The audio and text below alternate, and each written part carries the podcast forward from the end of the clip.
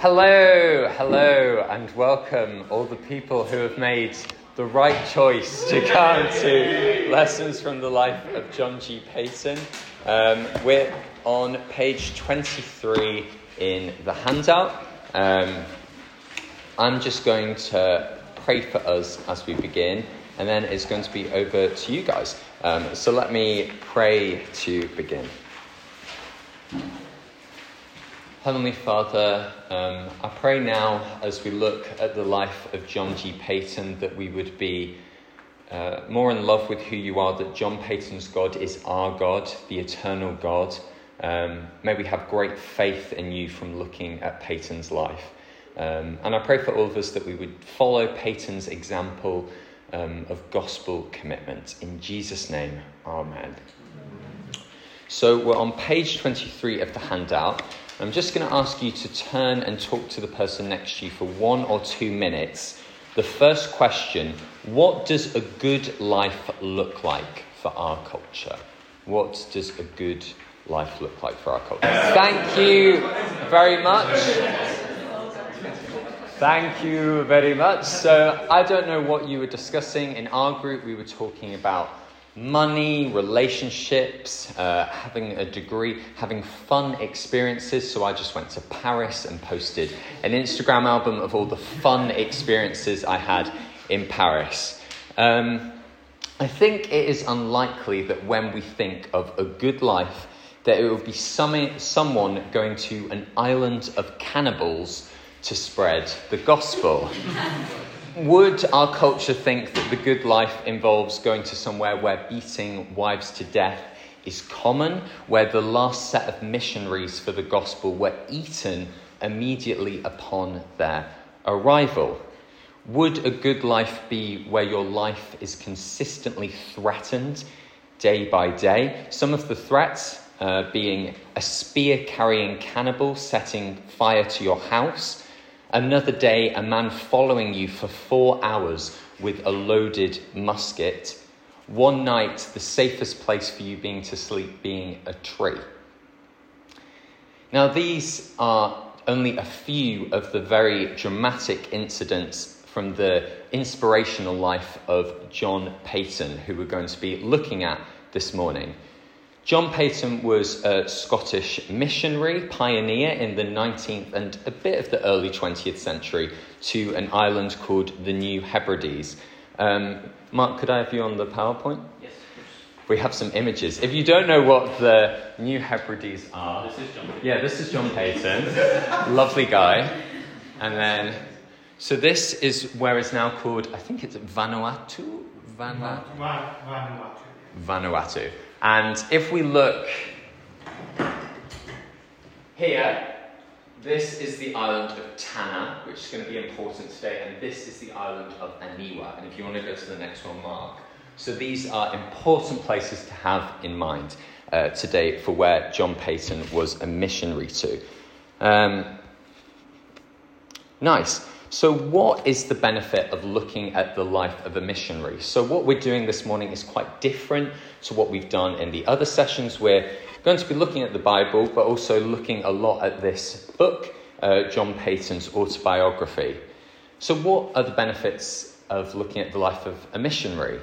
John Paton was another imperfect man like us. He was weak, he was frail, he sinned, uh, he was dependent on Christ alone for the forgiveness of sins like us.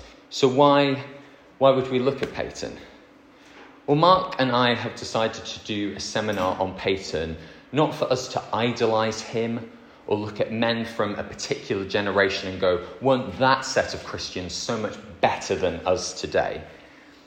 Rather, Mark and I hope for this time that we will be more captivated with Paton's God, who is our God. As we look at Paton's life, the eternal God who protected Paton time and time again, who comforted Paton time and time again, is our God today. And we also hope that seeing more of our God's face, we will follow Paton's gospel example. Um, Sam, could I ask you, and if we all turn to Philippians chapter 3, verse 17. I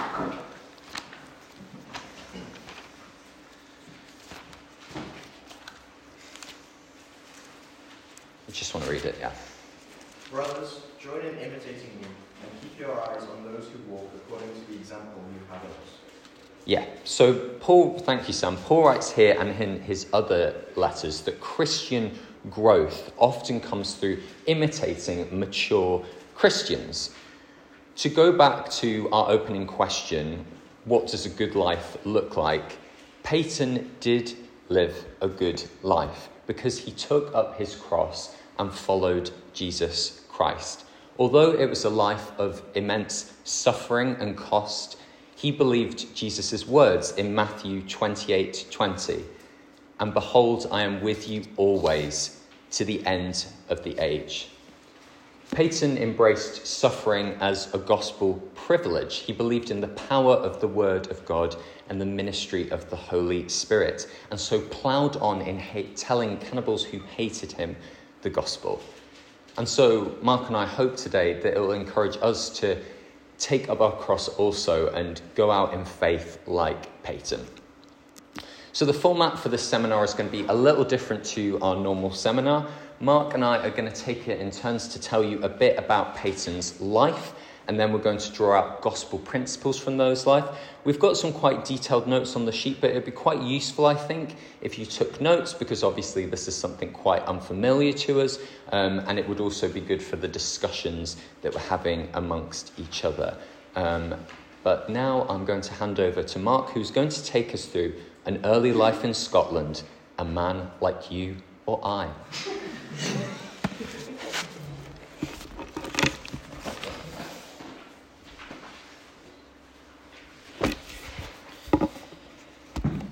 Lovely, thank you, uh, Samuel. so, uh, John Paton, born in Scotland, um, before he looked like this here, much younger. He was born in um, Dumfriesshire, um, in the rural parish of Kirkmahoe. As a youngster, moved to a village called Torthorwald outside Dumfries. Um, he was the eldest of 11 siblings, and they were a very poor family. Um, his dad was a stocking maker. Um, he became a minister in the Reformed Presbyterian Church of Scotland whenever he grew up, and that's where he spent his ministry. Um, so, looking at his early life in Scotland, we want to get this big picture that he's um, he didn't think of himself as, as an exceptional man or any different to how you and I are. So we're going to look at how he conducted himself in um, his early life, in his family life, his uh, job, and we'll think a bit about his early ministry in Scotland. So, f- first point we want to look at is um, his pious parenting, um, the legacy of a life devoted or holy, um, set apart for God um, so, what made John Paton such a strong Christian? Um, I think part of it is to do, we go and we look at um, his family life that he experienced, um, and our lesson is that great Christians relish or love or desire to walk closely with the Lord. Um, this is the language of piety in the Psalms. For example, I've got down in the sheet Psalm 84 How lovely is your dwelling place, O Lord of hosts! My soul longs, yes, faints for the courts of the Lord. The psalmist longs to be near the Lord, to be with the Lord, to be spending time in the presence of the Lord. Uh, similarly, as Corey touched on, Psalm 27, um, your face I shall seek, seeking the Lord's face. Similar idea conveyed, seeking the Lord's presence. Um, this is the piety and the um, devotion of the Psalms, devotion of Paul in the New Testament, um, and it's devotion of uh, John Paton's father, um, James. So we're going to uh, look at him as an example. So I've got a quote from the book. We would encourage you to pick up this book. Um, there's so much stuff that we're leaving out that's really helpful. Um, it's in a fantastic read as well. Um, but he says this about his father. He says, our home consisted of a butt and a ben and a mid room, or a chamber called the closet. The closet was very small room between the two other, having only room for a bed, a little table, and a chair. This was the sanctuary of that cottage home. Daily and more than once a day, generally after each meal, we saw our father retire, shut the door, and we children got to understand by a sort of spiritual instinct, for the thing was too sacred to be talked about, that prayers were being poured out there for us. We occasionally heard the feeble echoes of a trembling voice pleading as if for life, and we learned to slip out and in past that door on tiptoe, so as not to disturb the holy colloquy.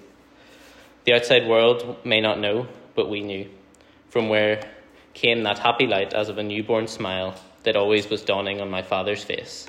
It was a reflection from the divine presence in the consciousness of which he lived. This was the example of um, Paton's father, gave him the strength, and throughout his biography, we see that Paton was a man himself who loved to walk closely with the Lord, spend time in the Lord's presence in prayer and in the Word of God. Um, for us today, often it can be the case that outward observance of religious duties is easier or more appealing to us than it is actually to walk closely with the Lord in our lives. Um, rule keeping often is an easier thing than walking with God. Outward observance. Some people are even more willing to suffer, I think, to do hard things for the Lord than to do the daily delighting in the Lord's presence and nearness to them. Yeah. Some people often want the glamour without the walk, they want to be seen in the church, but when they go privately into that closet, or they hardly ever do that. Um, so, the second thing I want to think about of John Paton's early life is that he was exemplary in the ordinary. So, he secured a scholarship from the Reformed Presbyterian Church um, and uh, started training at the Free Church of Scotland Normal Seminary. This is a place where they train teachers for their schools. Um, and then he uh, became a school teacher in Glasgow, um, in Maryhill area, the school that belonged to the Free Church there. Um, and we get our second lesson here that great Christians live wholly for God in whatever circumstance. Yeah, Paton was a missionary to cannibals in the South Pacific. Um, he showed great faith there, but he, his, this was um, the, the, consistent posture of his life um, was to do all things wholly for God um, and live his life wholly for Him. And we get this from the text in Colossians 3, verse 23 whatever you do, Work it with all your heart as working for the Lord, not for human masters. Um, so then I'm going to. I'll give you the example of his life as a school teacher. He says, I addressed them. They came for education, everything would be heartily done, that it was in my power to do, but that anyone who wished for mischief had better stay away, as I was determined to conquer, not to be conquered, and to secure order and silence, whatever it might cost. Further, I assured them that the cane would not again be lifted by me if kindness and forbearance on my part could possibly gain the day, as I wished to rule by love and not by terror. Um, this young man, who he was disputing with earlier, knew he was in the wrong, and it was that which made him weak against me, though he was in every way stronger than I. Yet I would be his friend and helper if he was willing to be friendly with me. So, John Paton, his heart was set on living and working for the Lord, whether that is in as a school teacher in Maryhill in Glasgow, or whether that was a missionary to cannibals in the South Pacific. Um, yeah, you don't need to go to be a missionary to um, take example of the great life of John Paton. Um, he was intent on doing the Lord's will in whatever circumstance the Lord put him in. He had humility um, to uh, not desire anything greater than where he was. Um, though he did desire to be a missionary, he was content with whatever, wherever the Lord put him. Um, and he did his job with humility, um, and he wasn't seeking glamour, um, but was seeking to do the Lord's will. And the second, the third point here is similar. Um, he did it for glamour, or not did not do it for glamour. He did it for God, not glamour. Um, this is the third example from his life. I think great Christians do not seek to be seen by others, but seek to do God's will. Um, uh, he was uh, he became he was ordained in the Reformed Presbyterian Church and became a city city missionary um, in Glasgow, connected with Great Hamilton Road um, Reformed Presbyterian and he was working with the lower classes. He was doing all manner of activities, um, Bible classes, uh, like choirs, like um, here I've got them written down. Um, yeah, and he was doing a mission service uh, that would um, started with six or seven people and grew over the 10 years that he was there to many, many people in the city and many coming to faith through it. Um, he says of his Bible class lecturing on the Shorter Catechism, he, um, my delight in that Bible class was amongst the purest joys in all my life, and the results were amongst the most certain and precious of my ministry. Um, however, and I think it is naturally odd to us that he left a very successful ministry in Glasgow after 10 years to go and be a missionary amongst cannibals in the South Pacific. He, um, he didn't know whether he was going to be successful. He could have ended up like the guys who went before him, got off the boat, killed straight away, and eaten for breakfast. But um, he uh, was humble, content to do the Lord's will in every circumstance. People just tried to dissuade him from leaving the successful ministry. One godly elder, Paton recounts as saying, said, Doubtless the sphere for which God had given me particular qualifications, and in which he was, had so largely blessed my labours, that if I left now those attending my classes and meetings, they might certainly be scattered, and many of them would probably fall away. The elder said that I was leaving certainty for uncertainty, work in which God had made me greatly useful, for work in which I might fail to be useful and only throw away my life amongst cannibals. But Paton understood the teaching of Jesus Christ that the last will be first and the first will be last. He um, seek to do the Lord's will. He uh, um, he felt a calling uh, to these people in the South Pacific, and he was intent from his earliest days, really, that this Glasgow ministry was only a sort of um, time in between before he started to do his proper ministry um, or his his life's calling amongst the cannibals in the South Pacific. Um, I think it's surprising to us that he um, did this. He could have had a he, he had a pretty reasonable salary. He was going to get a manse in Glasgow if he had stayed um, a living arrangement for the minister. Um, but he swapped these for a meagre lifestyle, um, living in danger of cannibals, um, in danger of death. He would get no recognition from people while he was there, where he was in the limelight in Glasgow. Um, but he understood the Lord's saying, and he, with humility, wished to do the Lord's will. He would go um, where he would not be, potentially not be successful, and we'll see he wasn't successful as he went to Tanna and driven off the island by the armies. Um, but he was willing to do the Lord's work wherever that led, led him to. Um, so, there we're going to look at some questions which are on page 24. You won't have time to get through them all, but we'll give you sort of uh, three or four minutes um, to five, and yeah, three or four minutes to pick a couple of questions and talk through them with your neighbours. Um, yeah, what jumps out to you about John Paton's life in Scotland? Well, I hope we found that helpful. Um, I know our group did. It's quite interesting on the back of the guidance seminar yesterday to think about question three what do you make of Paton leaving his fruitful ministry in Glasgow? And we were having a little discussion in our group that it would have been wise for him to stay in Glasgow. He was doing great work there. Um, but also, you had a good phrase, Samuel. It was like sometimes when we're called to do something by God, the cogs don't always fit together, but we trust God is faithful. Um, there was also, I don't know, in Glasgow, he trained people up. In Tanna, as we will find, there was basically uh, nothing. Uh, so interesting questions, Mark. Yeah, really appreciated them. Um, so now we're on page uh, 24 um, and John's arrival on Tanna. Um, so, John and his wife, okay.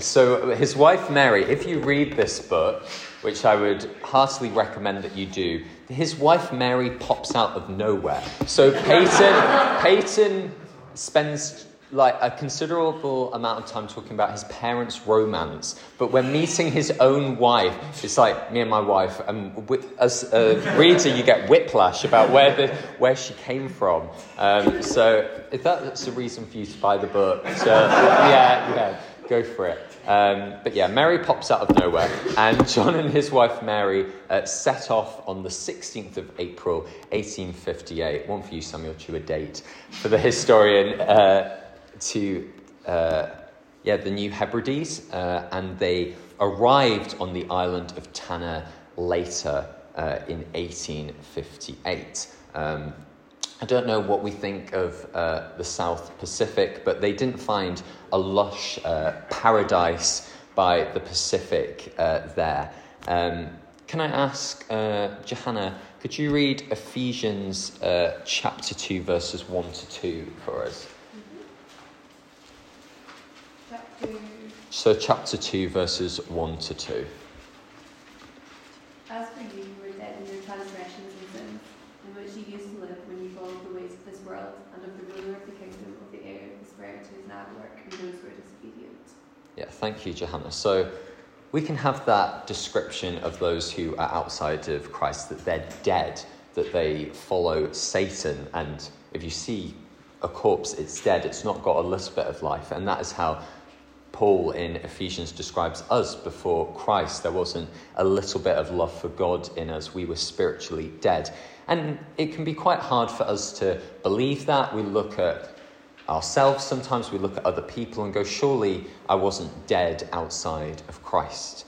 Um, when John, Ta- when John Paton arrived on Tanna, the truths of Ephesians and the rest of the Bible about our total depravity outside of Christ really hit home and were illustrated very visibly. Um, so, as soon as John and Mary arrived on the island on the same day, uh, five or six men uh, were shot dead in a conflict. Um, so, on the island of Tanna, there are lots of various tribes. Uh, there were lots of various tribes, often in conflict, and this was a battle between the two. Those five or six uh, dead warriors who were killed were then cooked by a rival tribe and eaten uh, as soon as John and Mary arrived on the island.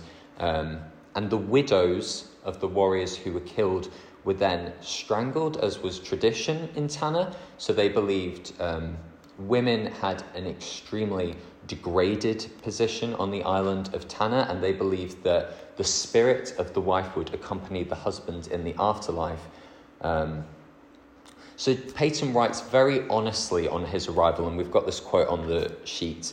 Um, on beholding these natives in their paint and nakedness and misery, my heart was as full of horror as of pity.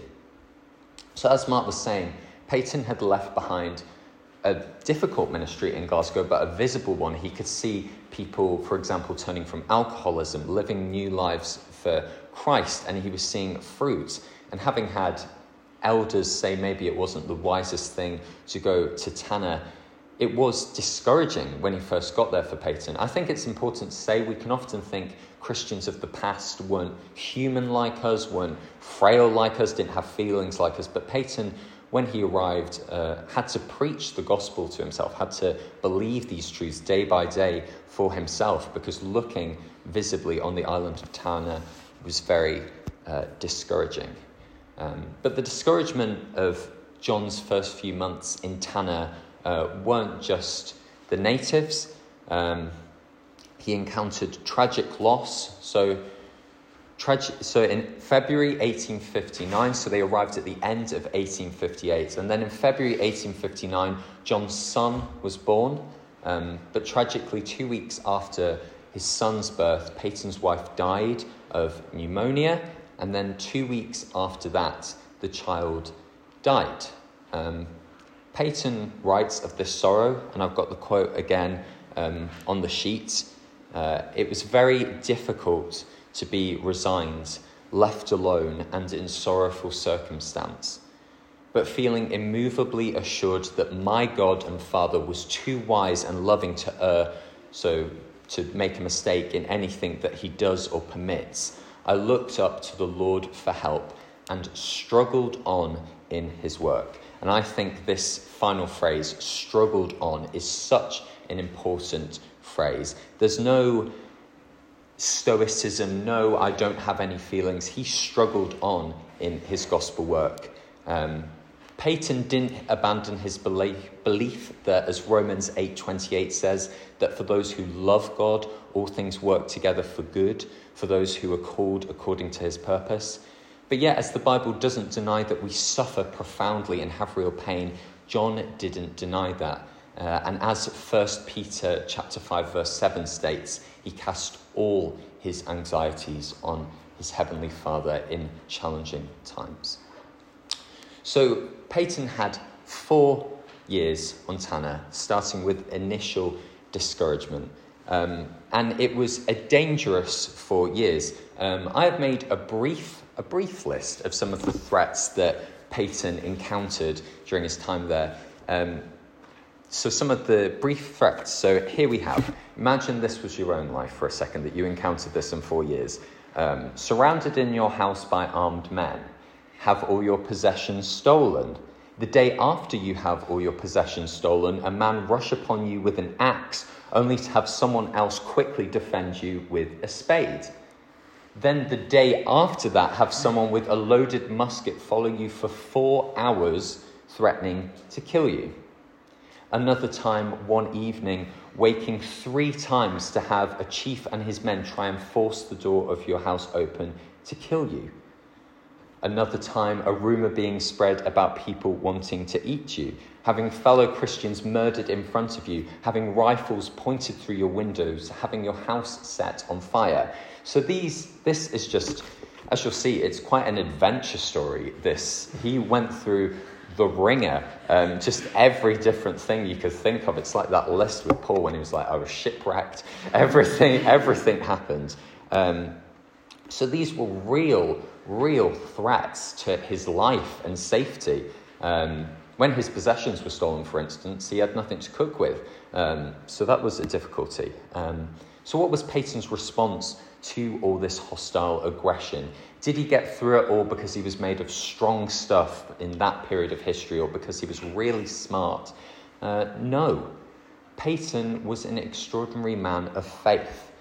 But he and all the great figures in Christian history relied on we, what we rely on day to day in our Christian walk. So I've put it underneath Paton's weapons.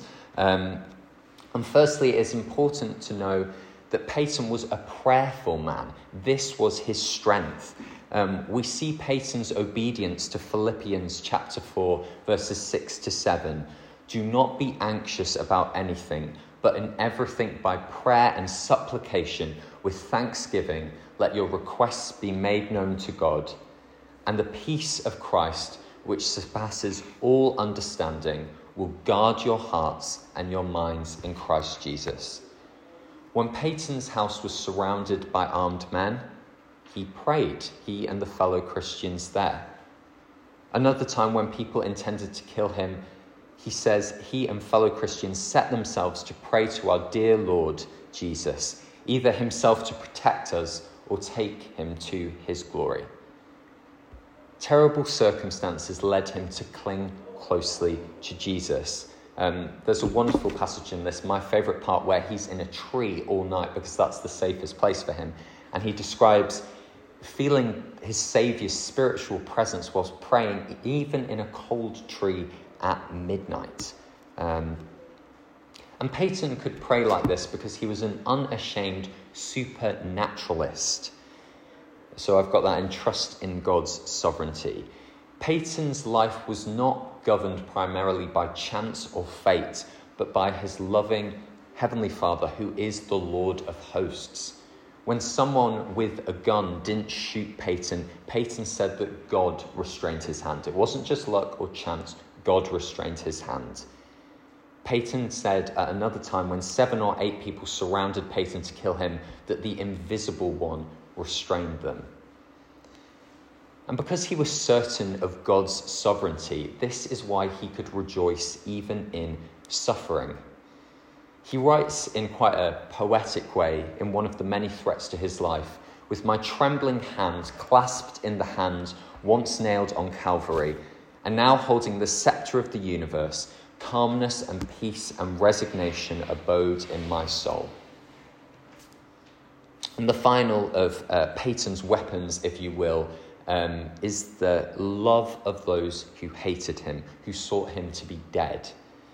Even when threatened with death, Paton would not kill anyone, for as he said, he had gone to save and not to destroy. And Jesus taught us to love our enemies and always return good for evil. Quite powerful when someone is there with a gun or dagger to you to still put faith in Jesus in this way.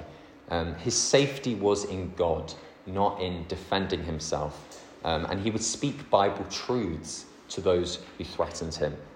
Um, but despite all this, so we've seen what an extraordinary man of faith, what trust, and yet, despite all his long efforts for four years, day and night, Paton had to leave Tanna eventually because his life was in an unsustainable threat that he just couldn't do evangelism on the island. Um, in 1862, he left Tanna, um, and really the gospel was driven off Tanna. Those who had been Christian, apart from Paton, um, had been killed. And that was extremely discouraging. Four years of hard work with wonderfully a few souls converted for Christ, but also the question of was this worth it, these four years, all this suffering? Um, we have the quote there from Paton I never doubted that the whole earth would yet be filled with the glory of the Lord, but I sometimes solely feared that I may never, might never live to see or hear of that happy day. Um, so I'm going to leave us on a cliffhanger. What happens next? Um, Mark's going to take us to Aniwa next, but before then, I've got two questions for us to think about for five minutes. Um, yeah, um, you don't need to look at all the passages. Maybe just look at one of them uh, in your pairs. Look at one of the passage. How does Paton's life show his belief in these passages? Um, and then we'll discuss this in prayer time at the end, but might be worth discussing now. In what areas can we struggle to follow the example of Paton? And then got a list there. So five, five or so minutes to discuss. Paton. Yeah. With Dumfries. Oh, because the borders is the right hand side and then Dumfries, Dumfries and Galloway. Okay, yeah. Fair enough. He got married in the borders. Okay. Right, yeah, sorry. um, okay, never mind. uh, lovely. Um, so, after he was driven off the um, island of Tanna by the um, armies and warriors there, um, Paton spends time fundraising in Australia and in Scotland, um, where he gets remarried to Margaret Whitecross. I don't know where that marriage happened. Um, I'm not sure if it was in the. Could have been in the borders or. Um, yes, uh, and the, he was raising money to purchase a new boat for the New Hebrides mission. Um, and I think it's challenging. This is one of the best we're skipping over, but it's challenging when you read it. It's a real mark of his character that he shows when you read it, he seems to show as much enthusiasm about this work of fundraising that the Lord's given to him as he did when he was in a missionary on the island itself. Um, yeah, so after this, um, okay, so the New Hebrides mission sent, they targeted Tanna because it was the biggest island, the most populated island.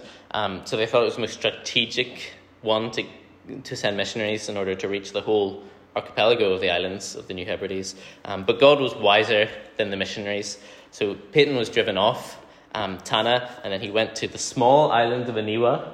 Um, you can see on the map, um, where there was 200 people, about 200 inhabitants. Um, and this, again, brought new challenges, um, new hostilities from people he hadn't met before, a new language to learn, new work to be done constructing a new meeting house and house for himself and uh, mobilizing new workers that he um, also had with him to uh, spread the gospel. Um, but in the end, um, the whole island of Aniwa, all 200, eventually confessed Christ, which is a great work of God on this island. So, therefore, in this section, Aniwa, a man who was blessed by God, we're going to focus on um, God and what lessons we can learn about God from Paton's time on Aniwa. Um, So the first thing we want to think about is that it's God um, who does all the work. It's, um, the lesson is that God not, does not depend on anyone else to do his work. Um, I think the obvious question is here is why did um, things go wrong in, in Tanna? Um, why was he driven away? Um, and saw only a few converts who actually died. At least one of them died shortly after becoming a Christian. Um, so it seems that um, he saw very little fruit on Tanna, but saw much, much fruit on Aniwa. Why was this? And I think it's um, because God does the work. God opened the hearts of the people on Aniwa to receive the gospel. And this is how Paul um, responds to that truth after he's um, laid it out in Romans chapter 11. He says in verse 33 and 36 Oh, the depth of the riches and wisdom and knowledge of God! How unsearchable are his judgments and how inscrutable his ways! For from him and through him and to him are all things. To him be glory forever. Amen. So, um, we were chatting about it. We can't know God's ways, um, but he um, sits in the heavens um, and he does what pleases him. And he, many of um, Paton's fellow missionaries died on Tanna without seeing fruit, um, but God spared Paton because he had more work to do, and he wanted to see the um, the island of Aniwa, um, most of them saved. Um, so it's a great mystery, but it reminds us that in our evangelism, in our work, um, in church and as a member of the church and serving the body, um, that it's not things that we do. It's not as though we can pray enough to conjure up something or we can do something exactly right as we think the Bible says it should be done and that guarantees success. Um, it's God who provides the success. Um, fruitless ministry on Tanna wasn't a marker of um, um, impiety or that he was doing something wrong, but it was God who um, blesses the work. Um, and it's a lesson in humility to accept that, that it's not dependent on us, but it's God who does all the work. The second lesson I think we want to learn about God is that He totally transforms sinners um, whom He makes Christians. So God is powerful to absolutely transform the lives of sinners. Um, and Paul talks about this in Titus chapter 2. He says, For the grace of God has appeared, bringing salvation for all people training us to renounce ungodliness and worldly passions and to live self controlled, upright, and godly lives in this present age. So, turned around totally from ungodliness, um, indulging worldly passions, to being self controlled, upright, and godly. Um, it's only God who could do this work um, of absolute transformation. Um, as Samuel was taking us through, these are extreme examples of wickedness. Um, the cannibals in Tanna or in Aniwa. Um, in his account, accounts, he talks about how they would commonly um, kill their children and wives. He says um, a young husband who had been jealous of his wife buried their male child alive as soon as born. He tells a story about a young couple who had no children, and the husband resolved to take home another wife, a widow with two children, who was naturally opposed to his young wife or this was naturally opposed to his young wife, and without the slightest warning, while she sat plaiting a basket, he discharged a ball into her from his loaded musket. So, real depravity, real wickedness on this island, and that we see, of course, in our world today um, and in our country, but I think it was common and accepted, unlike in our country today. But Paton relates to how both these People went on to become sound converts and partaking in the Lord's Supper. And he says a great, he has a great account of the piety um, of these uh, former cannibals, people who were um, vindictive, evil, savage, killing their wives, threatening children. And he talks about how um, they were transformed. And on the Sabbath day in Aniwa, um, breakfast is partaken immediately after daylight. And then the church bell rings and they go for um, for the first service. That lasts about an hour. They've got 20 minutes, and then there's a second service that they go to. Um, at the close of the second service, there is a communicants class um, going through the shorter catechism. Um, this is a, um, conducted year round, and from this are the church members drawn, most of them having attended for two years before their um, the elders uh, permit them to take partake in the Lord's Supper. Um, and he says this discipline accounts for the fact that very few of our converts have ever fallen away. Um, while this is going on, other church members are holding a prayer meeting amongst themselves in this adjoining school, started of their own free accord, where they invoke God's blessing on the work and the worship of the day. Um, they have a brief meal of tea and then um, uh, they have Sabbath school, um, in which the whole inhabitants, young and old, take part. Him superintending and giving the address.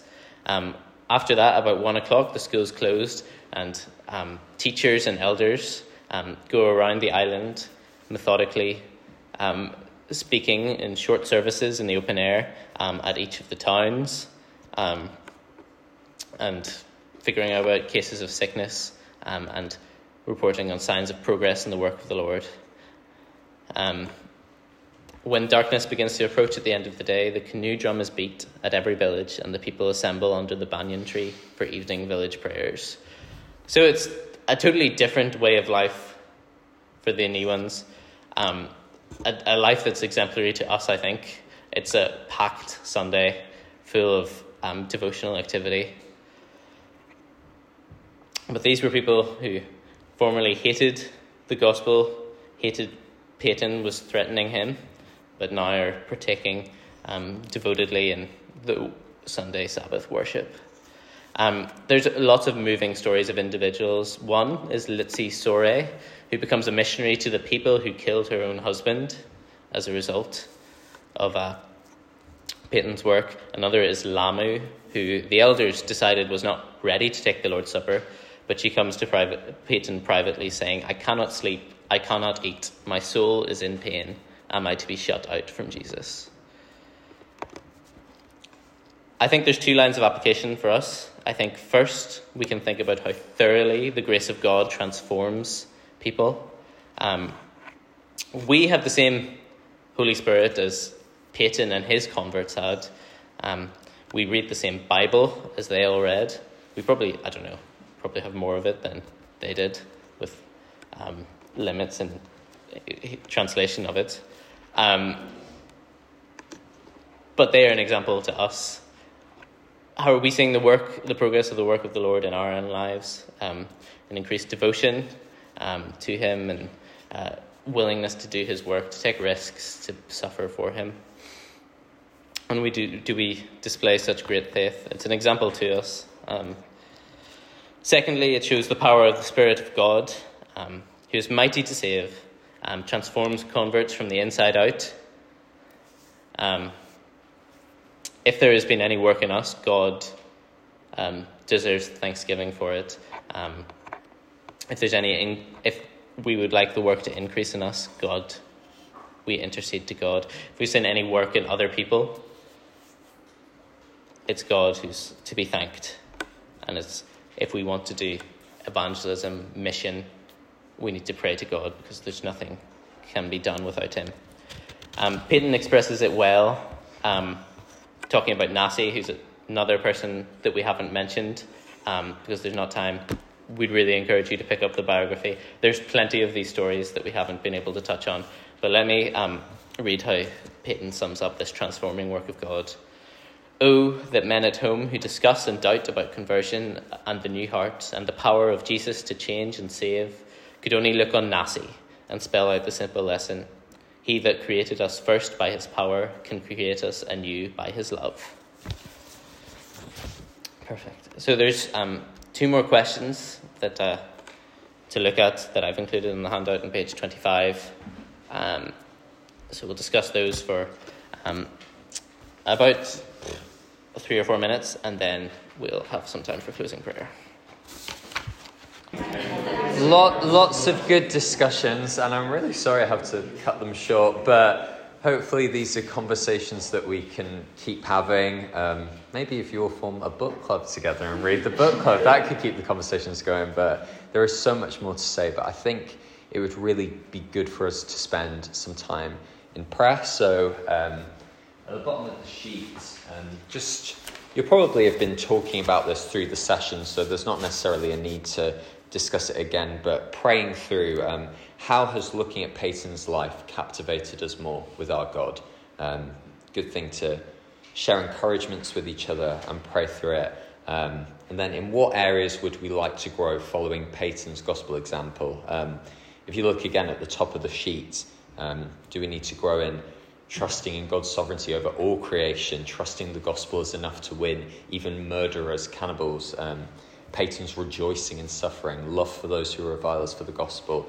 Um, so, yeah, we'll pray um, until we'll pray for about five minutes, then I'll pray us to close, then give instructions for things that are happening next. Um, cut across prayers. Um, Heavenly Father, thank you that you that you brought us back to you, that we were dead, but you, out of your love, uh, sent your precious Son to die for us, and now we have life in you, that we are new creations. And thank you that you who protected Paton um, and brought the dead back to life uh, spiritually, that you are our God. And I pray that we will be more captivated by you, that we will love you more. And I pray from that, Lord, our trust in you, the Lord of hosts, that we will uh, tell other people the gospel, that we will know that the gospel is a powerful tool. Um, yeah, and please may the conversations and prayers we've had now be ongoing into the next semester. In Jesus' name, amen.